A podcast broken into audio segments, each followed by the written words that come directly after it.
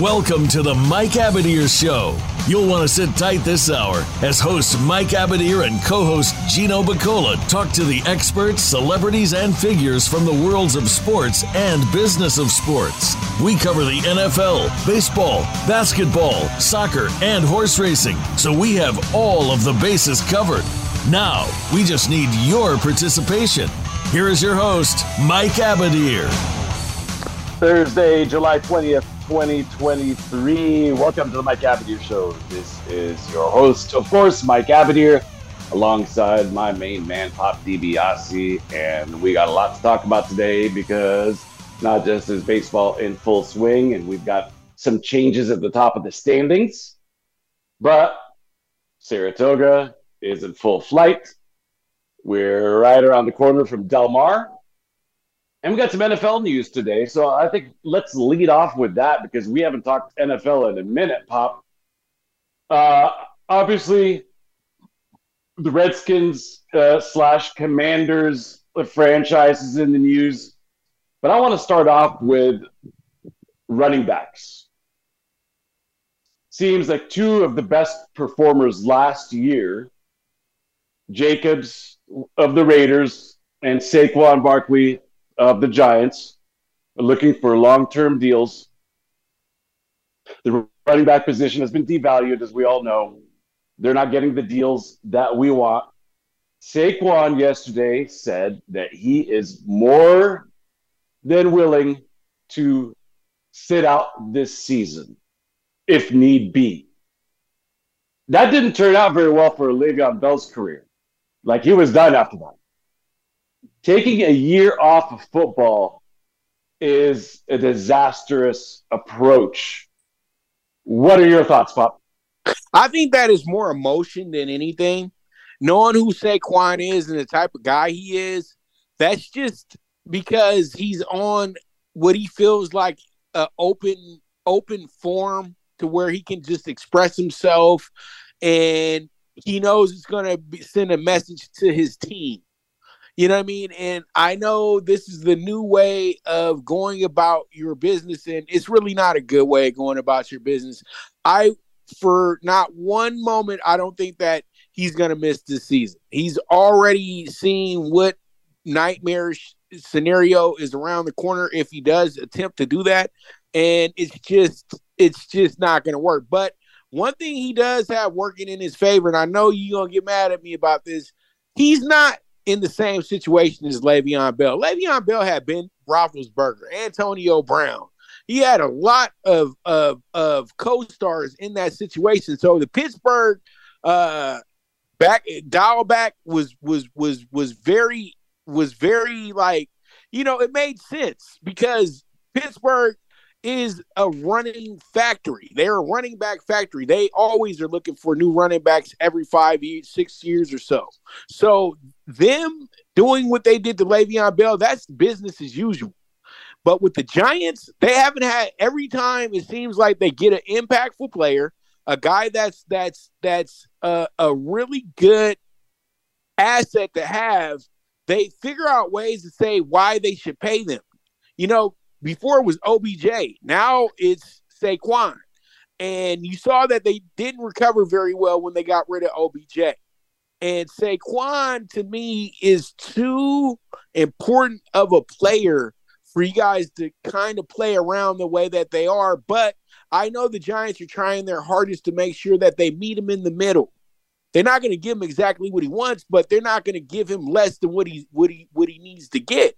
They want to meet him in the middle, and I think this is. And don't get mad at me when I say this. I think it's more about the agent not doing his job in a sense and making sure that he gets his guy what's right. You know what I mean? And then you're not being a good agent when you're letting guys walk onto these these media uh, outlets and start talking. No, you go dark. You say nothing. Go work out. Keep working on your craft. Get prepared for the season because we're going in with the mentality that we're going to play this season. We're not going in with the mentality I'm not going to play unless they give me my money. No, you remember what you're here for. This is the best, greatest opportunity in the world, man. You're playing a kid's game at a king's ransom, regardless of how you feel about it. Okay, millions of dollars are, is a lot of money. And they all know this at the end of the day. That's why it's starting to piss me off a little bit when I see on Twitter where they say, oh man, Pacheco, he's never going to get paid. Well, damn, if he makes four million dollars, you know, when he when it's time to get him paid four million dollars a year, I think that he got paid. Because do you have four million dollars in your bank account? Because you can't say millions of dollars is a little bit of money because it isn't a little bit of money. This is money so that you can have a life. And even if you get uh, nine hundred thousand off these deals from um, you know, being a lower rung player, you're still getting yourself a nice little uh, sum of money. You know, I know everybody wants to be Mr. Monopoly, but the world doesn't work like that. No, it doesn't work like that. And look, the the the analogy when I compared the Le'Veon Bell uh, situation when I brought him up, it's purely from the perspective of if he holds out, doesn't play this year, if he sits out a season, which Le'Veon Bell did, it didn't work for Le'Veon Bell. Why?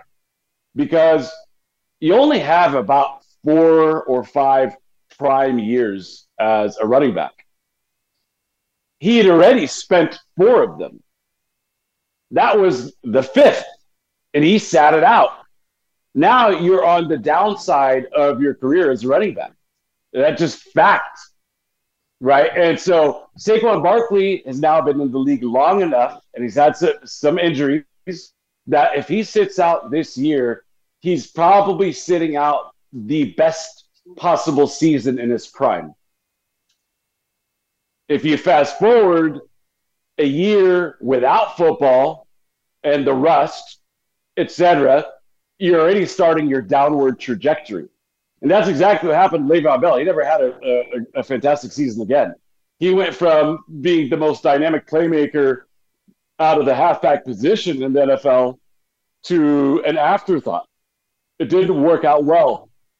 And I don't think it will work out well for Saquon, too. Saquon, if you're listening to this show, don't take this season off. Now, as to what you said about the agents, now, why would I get mad at that, Pop? Uh, I think uh, a vast majority of agents are shit. I'll be the first to tell you that. They do a shit job. They're poor at communicating their message, and they're poor at getting the player to be able to communicate the right message or to shut the F up, just like you were saying, stay quiet. But instead, they kind of almost like show their hand. If you're playing poker, you don't want to show your hand at this point in time and then make idle threats and then look like a dipshit when you come back to training camp. Oh, I thought you were going to hold out. What happened? You know, then you're going to subject yourself to more scrutiny, and that's just going to piss off Saquon even more. He's going to feel screwed by the team, and then the relationship goes sour. So agents definitely have have uh, blame in in the situation. The last thing I'm going to say is this: we're the ones that rushed into getting the new CBA done, right? And the CBA is where all of the rules relating to franchise tags, et cetera, are outlined. You know, if if we weren't going to like it, we, as in the union, which uh, people might not know this, the NFL Players Association, the NFLPA, is made up of the agents and the players. So it actually should be NFLPAA, agents, uh, the you know agents and the players, and um, we we agreed to it. But as you can see, you you only agree to it as long as you're not tagged, right? If if you are tagged, you don't like it. So you know hey man, you got to live with the decision you made. This is what everybody agreed and signed on, right? So there are a lot of different components there. Let's shift over to Jacobs. Jacobs' situation is interesting because he really wasn't a great Raider running back, really until maybe like week five last year. Like the, the three or four years prior to that, he was good, but he wasn't like one of the best. Now, I don't know what happened after week five or maybe it was week six, but the rest of the year he balled. Uh, and now he wants to get paid as such. right? And I and I and I get it, but again, you know, um, let me ask you the question: Would well, I guess look, a lot of this also is going to be very dependent on how much your the organization values the running back position. So, if you're the general manager, Pop, how do you handle the Jacob situation? Do you look at it more like, you know what, running backs are a dime a dozen. We could pick up somebody else, plug them into the equation, and with our O line and our offensive system, anybody could succeed in our system? Or is he a must sign this guy because he is, you know, one of the top three running backs in the league? Where do you stand? My thing is like this. I feel like running backs, they just don't like it. But the Saints were really pioneers of the business in the beginning. And I think that Master P and his little agency that they put together, they didn't know that they were making history in the right way, but they've dialed it back since that point. They have to make running backs have incentive based contracts straight up. You know what I mean? And I feel like, okay, let's give you a base salary. All right, Josh, we can give you 20 straight up. Okay. And for you to really make the money, money, money, you have to hit these certain bonuses. You have to hit these certain, you know, tiers. But I know players refuse to sign contracts like that because at the end of the day, that makes sure the team has control over your playing time. So that means if a coach is pissed off at you, or if a coach feels like it's been told from up top, hey, look, we don't want to pay him that extra 250,000, then they'll make sure you don't play the last game of the season. They'll be like, oh, you hurt his pinky finger or something. You know what I mean? Or they'll make sure that you don't get your touches or your plays or your snaps. So I know that's why guys dial it back a little bit in that sense. I'm sorry. It, uh, I was going to say, or it uh, promotes selfishness. Right. And then it turns into a bad situation where you're starting to kind of favor one guy. But I mm-hmm. do feel like there needs to be certain incentives hit. Like it's not hard to be like, okay, you got to get over five touchdowns for you to get X amount of dollars for this because you're asking for a king's ransom for a position that they feel is very replaceable because they feel that the offensive line is pushing the running game, not the running back. And that's not necessarily true. I've seen running backs make the offensive line look stellar and vice versa. And I feel like Saquon Barkley, Josh Jacobs are two guys that make their offensive lines look stellar. It's not the other way around. You know, these are impact players. But right. I do understand your gripe about Josh Jacobs because Josh Jacobs, at the end of the day, is a banged up player. And the Raiders know that. But the Raiders were there to make the Raiders were ready to make the deal. But then it goes back to when your agent acts like your buddy and doesn't act like your agent. And I see I met Josh's agent at the Super Bowl media week, and he's a, he was a nice guy, but I thought he was like his security guard or something you know what I mean, bodyguard or the head buddy, you know what I mean? But I didn't think that he was his agent till he said he was his agent, you know, because usually those guys they have handlers with them as well too, the handlers that are hired by the NFL. But if they have their agent with them, that's a different story. And I'm I'm in my mind, uh, agents are supposed to pull up with the uh, dress to the nine with a suit on, all that good stuff, and he's jaw jacking on the phone. Nah, this guy pulled up in a regular sweatsuit like he's about to go coach an AAU team. So, you know, um, I looked at that situation and I felt like they were kind of like they weren't as organized as guys should be. You know what I mean? And I felt like when they didn't make that deal happen, they just didn't make that deal happen because guys weren't on their job as hard as they needed to be. I know if we had my brother Mike Abadir, and I'm not trying to say this because this is my guy, I just know how Mike is. Mike would have got that deal done eh, before they even got to uh, as soon as the draft was over with because he knows how to because he Mike knows how to deal with situations like that. So pretty much, you know, these agents really just like to say who they're representing until they get fired. That's how I'm seeing this new uh, crop of agents and how how it works. CJ Stroud, same situation. It's like these guys got buddies as agents, and it's like that's not cool, man. You need a Jerry Maguire, not a Bob Sugar. You know what I mean? You got to have somebody that's gonna go get your deal done.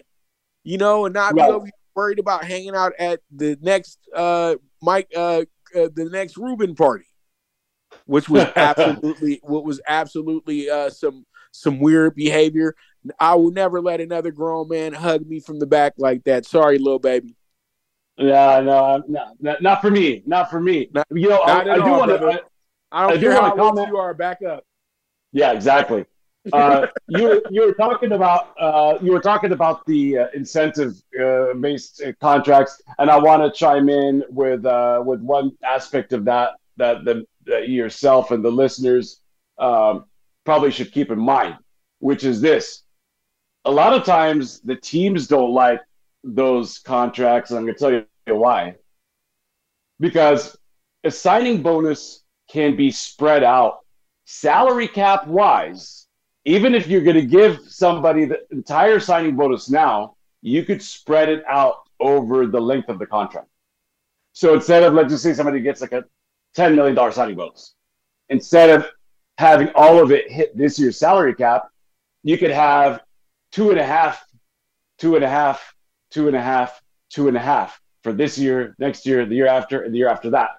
Each of those years, you have a two and a half million dollar hit on the cap rather than a $10 million hit in any one season. Uh, so you could spread it out differently. Uh, and so there's there are a lot of other subtleties and complexities which uh, you know teams factor in. You know, uh, right now I'm actually working on something. I really can't disclose it at the present time, but you know, when I was talking to one of the teams, you know, they were telling me, okay, well, we'll consider your proposal, but we have to play it out three or four different ways. So you model it out this way. So, like in your example, they'd model it out with the incentive based. Then they would model it out with a big signing bonus, and then they would model it out spreading the excuse me spreading the signing bonus, and then they would model it out for a lower signing bonus but a higher annual, right? And then they look at all four or all five scenarios and look to see how it affects the salary cap. Because I want to say one more thing. It's not a matter of teams being cheap. They have to spend the money. There's a salary cap and there's a salary min minimum. They have to spend that money. It's going to somebody. So it's kind of funny to me when people are like, "Oh, teams being cheap." No, they're not you know, they're going to have to spend 91% at, at, as a minimum of the cap total for that allotted season. So, really, what it is is not cheap, but we want to make sure that we can afford to spread the money out to all you guys so we can have a good team. Because if we give all the money to three or four guys, we're not going to have a very good team. And that's why a lot of times the quarterbacks We'll get a big contract, and then a couple years into it, they'll restructure to a more team-friendly deal so they can bring in more players or better players so the quarterback can win at a Super Bowl. Brady did it, Peyton did it, etc. So, um, you know, running backs though, bringing it back to to Jacobs and, and Saquon, I, I just don't think Pop that the NFL as a whole feels that it's a marquee position anymore. It's a position that can be filled with undrafted free agents. We've seen it year in, year out, probably more than any other position where you plug in an undrafted free agent and he succeeds. You know, uh, it's, it's no longer the day and age of first round running backs uh, every single year uh, that are going to be dominating the league. No, those days are gone. It's a completely different position now. Now, I don't know if you heard the Ole Miss running back's comments earlier today. He had the most uh, rushing yards as a freshman since Emmitt Smith. So this this guy's looking like a very promising prospect. But he was very wise, very astute for his age. He was like, I'm already working right now on my blocking skills and on my receiving skills. I want to be involved in the passing game because I know that's what the NFL is about. I.e., they don't really care about the running back position unless you're a dynamic player. So I know it's kind of a long winded uh, response there. Uh, we got other things to get to. I'll give you the final word. Well, Mike, I got to agree. It's about being versatile, and that's what they see now and that's exactly what they want is for the running back to be versatile. They they're out of the the, the business of having the big bruiser that literally just breaks teams. But you know what? To me, it's always about the fit for the team. Some teams are traditionally good as running teams. I don't care what anybody says. The Ravens, the Steelers, the Browns. Um, who else? The Giants. Um, you know, even the Dolphins. Whenever they have great running games, they're a very successful team. Same thing goes for the Dallas Cowboys. You know what I mean? So, you know, I know that we will probably start looking at the running back position as a more case by case situation. But I do understand where you're coming from with that. Teams don't have to make it their high end priority to where we have to have a running back to be our fran- face of the franchise. But that also goes for the wide receiver as well, too. You know what I mean? So, you know, I think that at the end of the day, they're just beginning with the running back, but the wide receivers next because the literally the second tight end wiped out the fullback. So yeah, but I don't know about that. I don't know about that pop because look at uh, Green Bay with Aaron Rodgers when he uh, with the receiving corps that he had when um, when Davante Adams was gone. You know, they really suffered. Where whereas you know you could plug in another running back and still be successful. I think I think the passing game sets up the run now.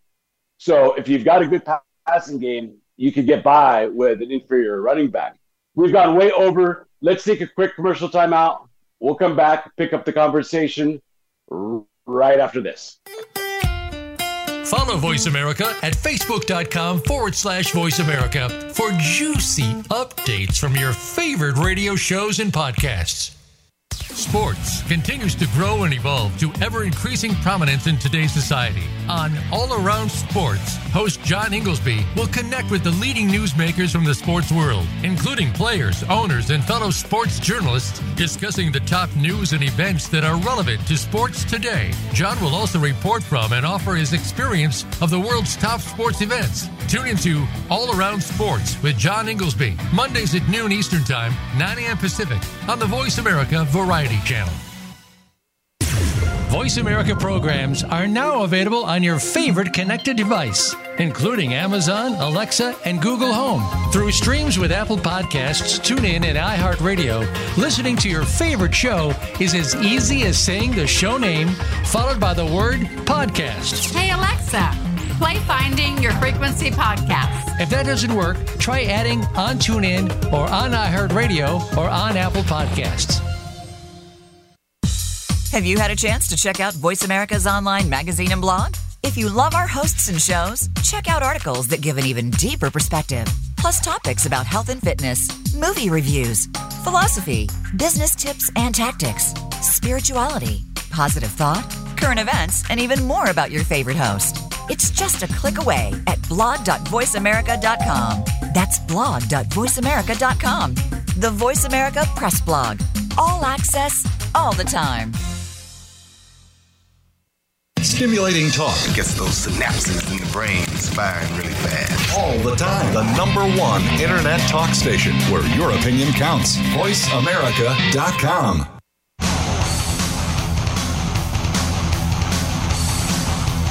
This is the Mike Abadir Show. If you want to call in today, we can be reached at 1 866 472 5788. That's 1 866 472 5788. Or send an email to Mike at the MikeAbadirshow.com. Now, back to this week's program. Picking up where we left off, talking about the uh, the possible signings or sitting out of two of the better running backs from the 2022 season. What does it mean for the 2023 season? I think these two teams in particular, Pop, uh, their success probably hinges a lot on whether they've got these uh, running backs because they don't have great quarterbacks, and the Giants don't have a great receiving corps. Really, he's the only dynamic player in that offense. So if they don't have Saquon back, you know that off- offense is a bottom, you know, bottom third of the NFL offense, maybe even worse, right? With the Raiders, at least they have Davante Adams. You know, Right. Jimmy G. Jimmy G. can throw the rock. He's just very inconsistent, and he'll throw big time interceptions. But like he's a dude that could get you like 300 yards a game, kind of regularly. He's just going to lose you the game because of the ints, and I think that's a big problem, especially when a team has a lead. That's kind of why having Jacobs there is imperative for the Raiders as well. Uh, but you know, like I was telling you during the break, I I think it's going to be a long season for the Raiders if they don't have Jacobs. It's probably going to be a long season for the Raiders, anyways. But if if it literally comes down to just Davante Adams and Jimmy G, man, that that that not only does that suck, pop, but it's a waste of the excitement in getting Davante Adams. Like, how can you f up that situation so badly? Look, to me, they have to sign back. They have to get Josh Jacobs back. I don't think Josh Jacobs going to be sitting out no season or anything like that. He can't afford to do that. The guy was homeless at one point of his life. He he enjoy, he loves having this opportunity, and I think that if they would have been able to just get right to where they wanted to be, just even close to it, Josh would have signed off on it. I just really feel like his agent failed him here. You know what I mean? Because I know Josh just wants to sign. Jo- I know Josh just wants to sign his deal. He knows that he got plenty of sponsors and plenty of people in Las Vegas that will give him those extra dollars that he's truly looking for. You know what I mean? So, you know, at, I think that with him coming back, he gives them probably their only chance at being a 500 team because you need Josh Jacobs there to help you uh, ice that clock. And one thing I will give Jimmy G is you give Jimmy G a 20 to zip lead, he ain't losing it. Let's keep it real. He's not losing it. That's one thing that we can't question about Derek Carr. How did you keep losing all these big leads? And you, and the excuse was that, oh, well, the defense. No, but sometimes you got to be able to take five, six minutes off the clock. You know what I mean? Not just this three and out situation that you kept running into. So pretty much with Jimmy G, he knows how to melt that clock. He knows how to kind of BS the time a little bit. You know what I mean? And just keep the clock rolling. And I think that probably might have turned into a frustration for uh, McDaniels, like it did for a lot of Raider fans, because at the end of all those games where the Raiders blew those leads, it, Carr was always the uh, first person they were blaming.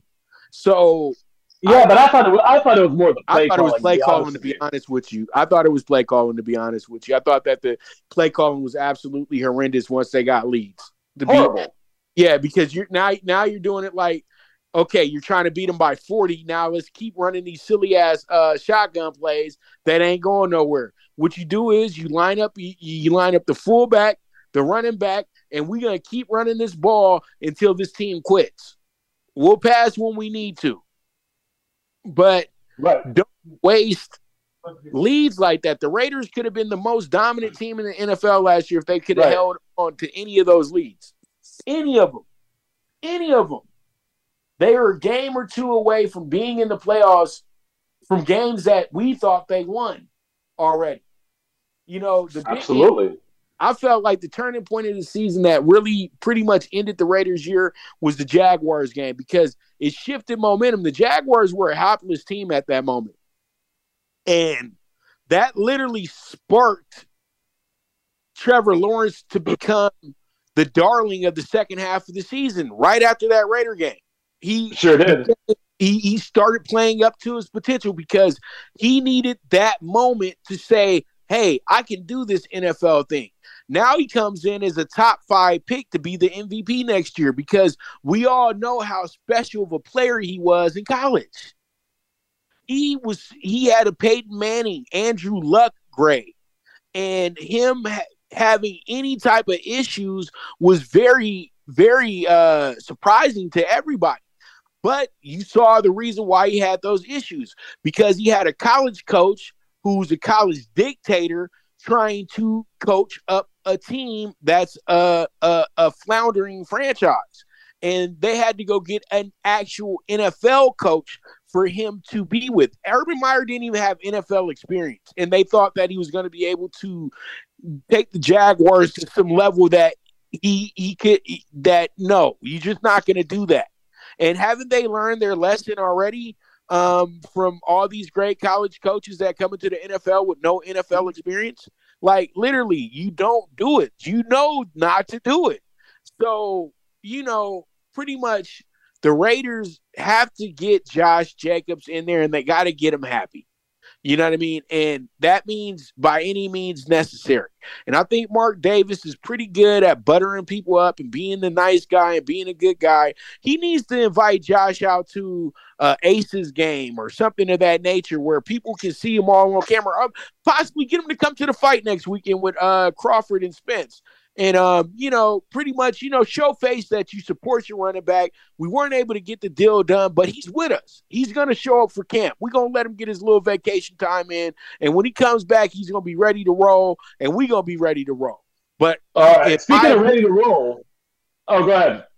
Just I'm just gonna end it with this, but my opinion on the Raiders: don't take any future bets on them, and don't take any bets on them to win the division. That's the last place team. I, uh, I, I hate that I agree with you on this. I hate it because it's the Raiders, but I agree with you. This is last place team. Because I'm gonna tell team. you like this: they hate McDaniels, bro. I've been hearing some grumblings, and I know you have too, because you have a more inside track on the NFL, and that locker room hates that guy. You could see it in the final game of the season, dude. Right. Yep. Right. They hate, and they thought he was getting fired, and wound up he was still here. Uh, I, to me, I think McDaniels is top, uh, bottom three NFL head coaches. The guy is a coordinator for the Patriots at best. That's what he is, simply put. Guy's another Chris Palmer, bro. So uh, for me, I'm never, ever, ever gonna predict that the Raiders are gonna have, achieve success while that guy is the head coach. But speaking of success, how about the Baltimore Orioles, who have been a dread, dreadful team for a really, really, really long time? And wake, we wake up this morning and we see that they're atop the AL East, best division in baseball, and a division that the Rays pretty much had in hand for a vast majority of the season. They've kind of leveled off their play a little bit. They've come back down to earth a little bit. But I think it's kind of more a function of the Orioles really, really starting to gel, you know, with a lot of their young players, man.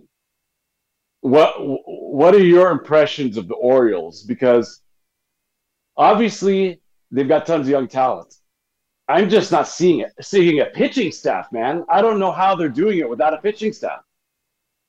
Well, with the Orioles, Mike, this is what, what it is with the Orioles. And you know, you know, I'll go keep to my word about this, but you know who was on them from day one. They my dark horse team of all teams, the the the Orioles. I had the Orioles going over 78 wins this year. Mm-hmm. I had them possibly the final peak the fi- I actually chose them to be the final uh uh team in the playoffs as well too. They right. over exceeded my expectations. And the reason why they're doing it, Mike, they're the one team in the MLB that hasn't had like a five game losing streak. This is what the Orioles do. The Orioles will lose a series, but they won't get swept in the series. The Orioles have not been swept in a series in 70 series, dude. That dates back to last year as well, too. So this team has learned how to be a consistent winner. It's not about sweeping every series. It's about not losing too many games in a row. And they were able to get the, the Rays, like I said on my show today, the Rays are, are like a team that jumped out in a $500,000 stake race and it's a mile and a quarter, you know, but they jumped out with the idea that they're in a five and a half uh, sprint, furlong sprint. And Now we're hitting the stretch drive, and now, as as my man would love to say, shadows.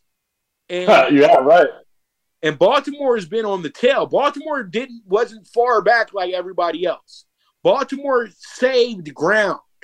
The Yankees, they're just going about their business because the Yankees know that they they got one big run in. Your Red Sox, they're up and down, up and down, but they even got one big run in. And then the Blue Jays, they're the team that's like, okay, we're we're on the pace. We're here, but we're more about getting to the playoffs at this point. The Rays were in a situation that was too much for them. Getting out to that big early start for them wasn't the best recipe for a, a big time season because they never looked like a team that was going to win 100 games this year, Mike. I always felt like the Rays were going to have a, a, a high point and a low point. Over the last six weeks or so, it's been a low point. Look at their record when they started and look at their record today. You'll you'll you'll see the big difference in it. They started off 13 and 0 before they lost. They're now 60 and what? 40 something now? Something like that. So think about that in a sense as well too, Mike. They actually have a losing record now since going 13 and 0. So you have to factor that in, just like I factored that in on the Pirates. You know, how did the Pirates fall off? Because they had a 20. Wait, wait, hold on, hold on a second. Hold on a second. They're 60 and 39. So if you take out 13 wins, they're 47 and 39. They, they're still eight games above 500, but they definitely aren't playing at the ridiculous clip that they were playing. Right, right. They they're playing regular Tampa Bay Rays baseball, and they got a run that you usually get in the that they usually get in the middle of the year, but they got the run early in the year, and you have to under everybody has to understand. Me and you said this off top. The AL East is the toughest division in baseball, and I said that the the the team that everybody voted for last place, the Orioles, aren't a last place team anymore. If anybody was going to be destined to finish last, I thought it was going to be Tampa Bay because I didn't feel like they had enough. I felt like they they they have a good core of guys that they developed, but they didn't have the big names and the big big the big big you know the the marquee stuff like the Yankees and the Red Sox and the Blue Jays. And I felt like the Orioles were going to be better than them all season anyway.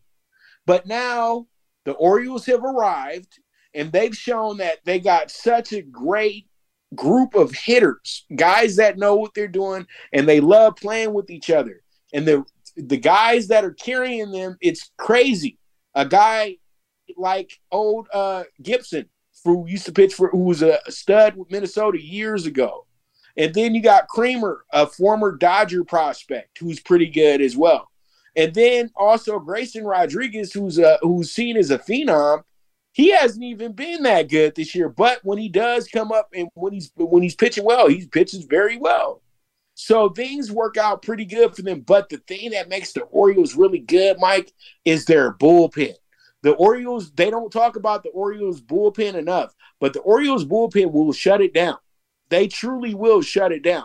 And Cano Oh, yeah. is, is a hell of a pitcher. Their closer is a closer that can get six outs easily.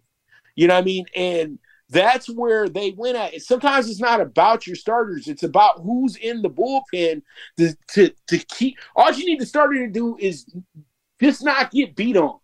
Just don't give up six runs, bro, and we're good. The bullpen Yeah, the rest. Their You bullpen know- is phenomenal. Oh yeah, dude, that trifecta of Bautista, Cano, and Coulombe is, uh, I would say, the best in baseball. And then they Right. added a player from the A's who I don't know a whole lot about, but apparently he his stats are misleading.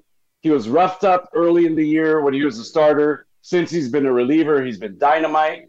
And so the rich even get richer when it comes to bullpen. I'm just not convinced on their starting rotation.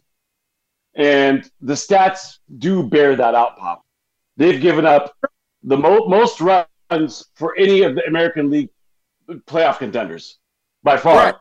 Right. And so you know, I think it's going to be one of those things where can they find one around the trade deadline? At least what it's hard to win in baseball without an ace, without a true ace.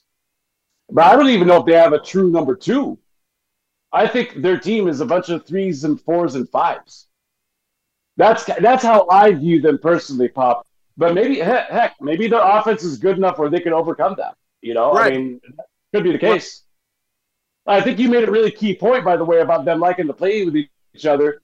You know, a lot of these guys are similar age, same ages. They came up together through the minors.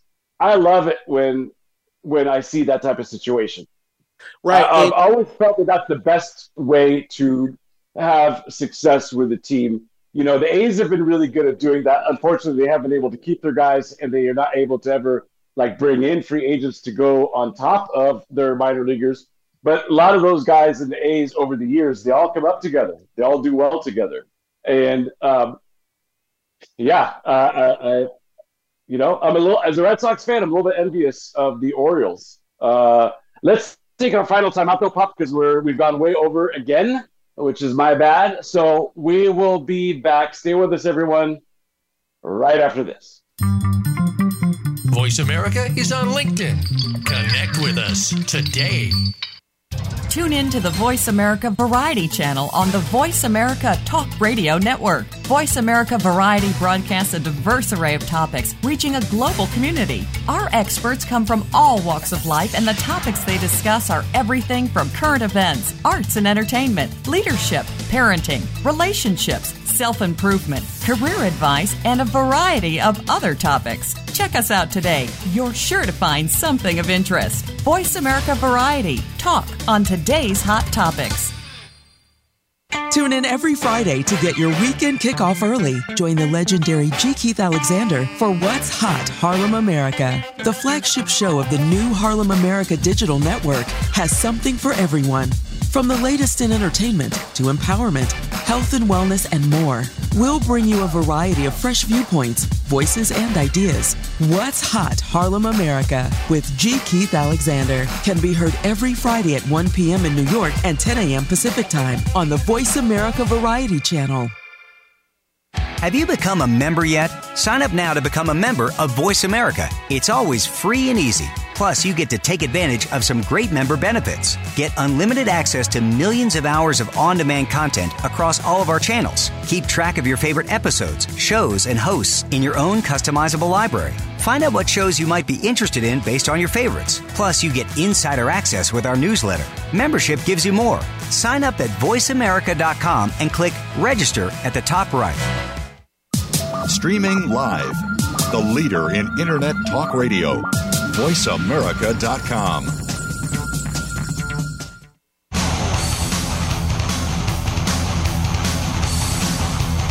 This is the Mike Abadir Show. If you want to call in today, we can be reached at 1 866 472 5788. That's 1 866 472 5788. Or send an email to Mike at the MikeAbadirshow.com. Now, back to this week's program. Kid wasn't cool when he got. Saratoga got started. The Commanders going to be selling, being going to get sold for six, over six billion dollars. Del Mar's around the corner. So many things. We do need an extra hour, Pop. You are you're absolutely right about that. I'd love to talk about all of these things, especially to squeeze in a little horse racing. But we'll wait until there's uh, a big sexy stakes race or big race card to talk about. But you can always get Pop's picks for horse racing and MLB and beyond. Uh, Pop DiBiase. Find him on the Twitter. Uh, Yeah, do you, know, get Mike, did you get that pick four last night? My bad. Did You you, I, pick you know, last I, night? I haven't. You know what? I I haven't had time to even handicap a race or put in a play at the races. Uh, I'm I'm missing it. I'm fiending it. I'm craving it. How much did it hit for? Uh, it was 180, but still. Hey, 180 is 180, man. 180 on a $36 investment because I never go over 36 bucks on my pick fours. I just I refuse to, Mike, because it's just stupid. Because you'll have a pick four come back 18 bucks. If it's Hey, all man, 100 180, 180 on a Wednesday night on a $36 play. I'm all about that. but you know nothing, what? The, nothing wrong with that. The highlight of the day though had to be the 19 to 1 though yesterday that I hit. Yeah, it was a 19 to 1. Actually, the, let's just say it was it's pretty much 21 because you know Presque Isle Downs is becoming my baby uh, right now because that track has been taking care of me on Mondays and Wednesdays. Yesterday, we had a horse in the fifth race. He went ahead and uh, cashed out again, biggest price of the day again. Just like last week, we had a 20 to 1 uh, first timer, you know, but first day of Saratoga, and you had it too, Mike.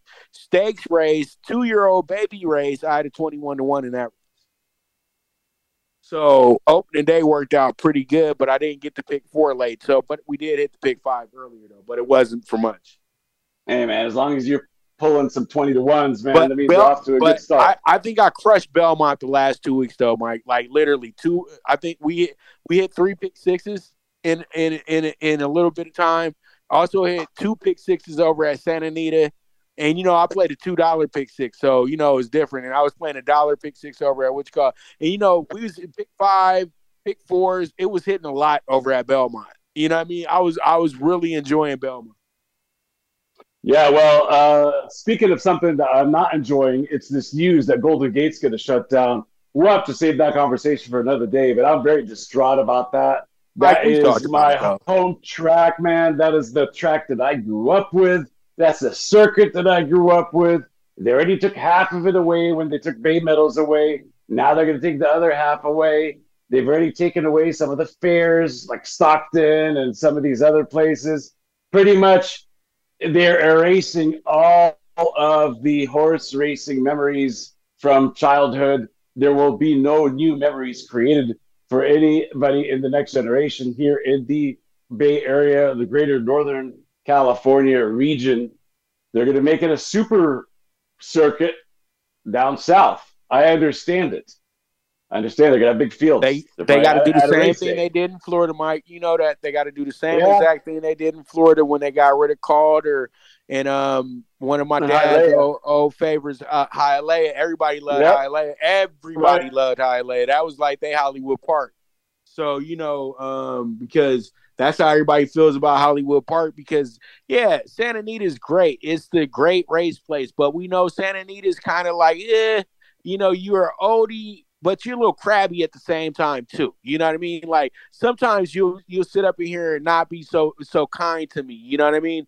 But you know, places like Hollywood Park pays your rent. You know, Del Mar pays your rent. That's why we're even talking about Del Mar. And Mike keeps saying right around the corner, bro, we are literally you wake up in the morning, you jump into that form, and it's gonna be time two o'clock, brother. And we got the Right. Oceanside Stakes uh, going as well too. We got ten races, and you already know the first race of the day is gonna probably feature twelve horses as well too, and you're gonna probably get a fifteen to one as the winner. It's gonna be it's gonna be lit right from the from the from the kickoff of the meet, man.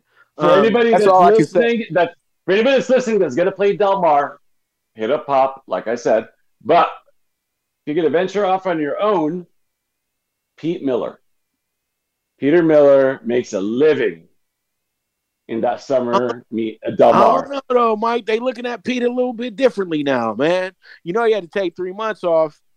You know, he, he kind of suspended himself. You know what I mean? you know, so you know, I don't know about old Peter Miller, but Peter Miller should have some good. Peter Miller's really good because he's a claimer. You know what I mean? It's Right. not about his his stakes horses like Baffert or anything like that. No, but he can no. get you some good claimers and he can get you some good allowance horse races. And it's all about spots. And see, the thing is with me, I think like how uh, uh, a trainer or owner may think. You know what I mean? Because when you know horse racing, you know how to place horses. And a Right. lot of times, the way that I make my bets is because I will place that horse in this race.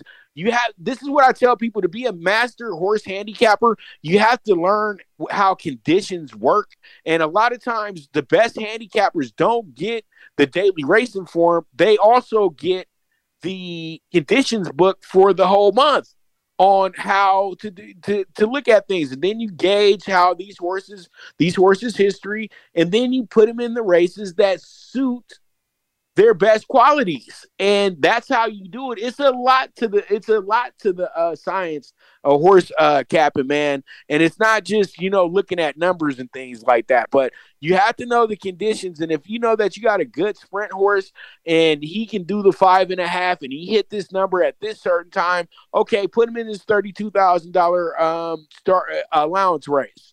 Let's see what we can do. Oh you know what Let's put him in his high claimer race. I know nobody's going to buy him today, but he's going to be a 15 to 1. We'll win the race. Don't worry about it. You know what I mean? That's that's the type of thinking that you have as a trainer because you know your horse. And that's that's where, where it makes the most sense. Sometimes there's just trainers out there that are helping fill the condition book, but then there's trainers out there with the idea knowing that my horse can hit these numbers and this is the day that we all collect because as an owner, you want to be shit. You would love to put a thousand dollars on a twenty to one winner, you know, and know that your trainer is very confident in that win. You know, so you know it, it, it it's a fun game if you know how to play it the right way. You just can't go out there and look. And another great way is looking at the horse. If you don't do any homework on them, just look at them. If they look healthy enough, man, it doesn't matter if they're fifty to one out there; they'll show up in the uh, money for you. There you have it. The rundown by Pop DiBiase. He knows what he's talking about, folks. Years and years and years and years of experience in God, the game. of y'all be always racing. putting that on me, man. I'm only at 39. You know what? Like years and years, of, but yeah, you, you are right. I know, I know you I've were doing this since I was five, so you know you were reading the racing form in the womb, bro. In the womb, you had a DRF open, handicapping, coming up with winners. But uh, all, all kidding aside, we only have a couple of moments left here. Do you get into the Women's World Cup at all? Is that your thing?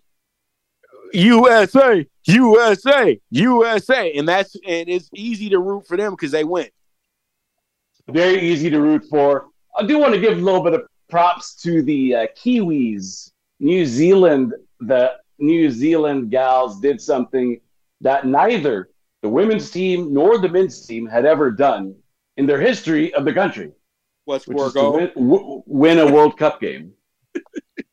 win My a World Cup game. Well, I mean, it's almost, they probably haven't scored very many goals. They've never won a game. So there's definitely not a lot of scoring going on, but they finally won one. And they beat a, uh, a pretty good team. Norway, I believe, is ranked in the uh, top uh, 10, maybe like top seven teams in the world or something like that. And they shut them out. So props to New Zealand. Happy to see those gals celebrate like they won the World Cup. But I get it. You know, when you've never won a game before, like I said, neither the men nor the women have ever won a game. So uh, I'm sure that they are partying all night long in the streets of New Zealand. I have no idea what the streets of New Zealand look like, Pop, but I'm sure that they're partying in the streets, whatever that encompasses for those guys. But um, Hey man, in the in the in the closing moments here, I do want to say that right now the Atlanta Braves are looking like a team to reckon with. And even though Texas had a little bit of a slump, they've come back brilliantly. And I think if this ends up being the World Series, Atlanta and Texas, that would be one of the best World Series we've seen in a long time. Actually, I shouldn't say that. There's been a lot of really good World Series. This is, would be a really good match. Would you know, be a really, really match. Trip, trip. When I say this right now, though, okay. When we get to the AL playoffs, the most dangerous team going into that bad boy, if he's healthy, if Buxton gets healthy, the Twins are gonna be something to reckon with because they got the best pitchers. They do have good pitching staff. That's for yeah. sure. They got the they best. the good pitching. They got the best pitching, in my opinion. And the the Rangers, I feel like the Rangers are about to run into a little bit of a snag, and Houston will be will be right there, but they'll be in the playoffs. And Houston and Texas are going to have a great series. I can feel that yeah. coming. It, it could come down to those two teams to to get to the World Series, Battle of Texas. I mean, that'll be a lot of fun. But pop, all good things come to an end, including this show, unfortunately. But don't fret because we're going to be back next week as well. And maybe we'll spend a little bit more time on horse racing, divisional races, more NFL news, and everything else that matters in the sports world. Thank you to everybody involved with the show. Thank you, Voice America. Thank you to you, Pop DiBiase, for being the best wingman out there.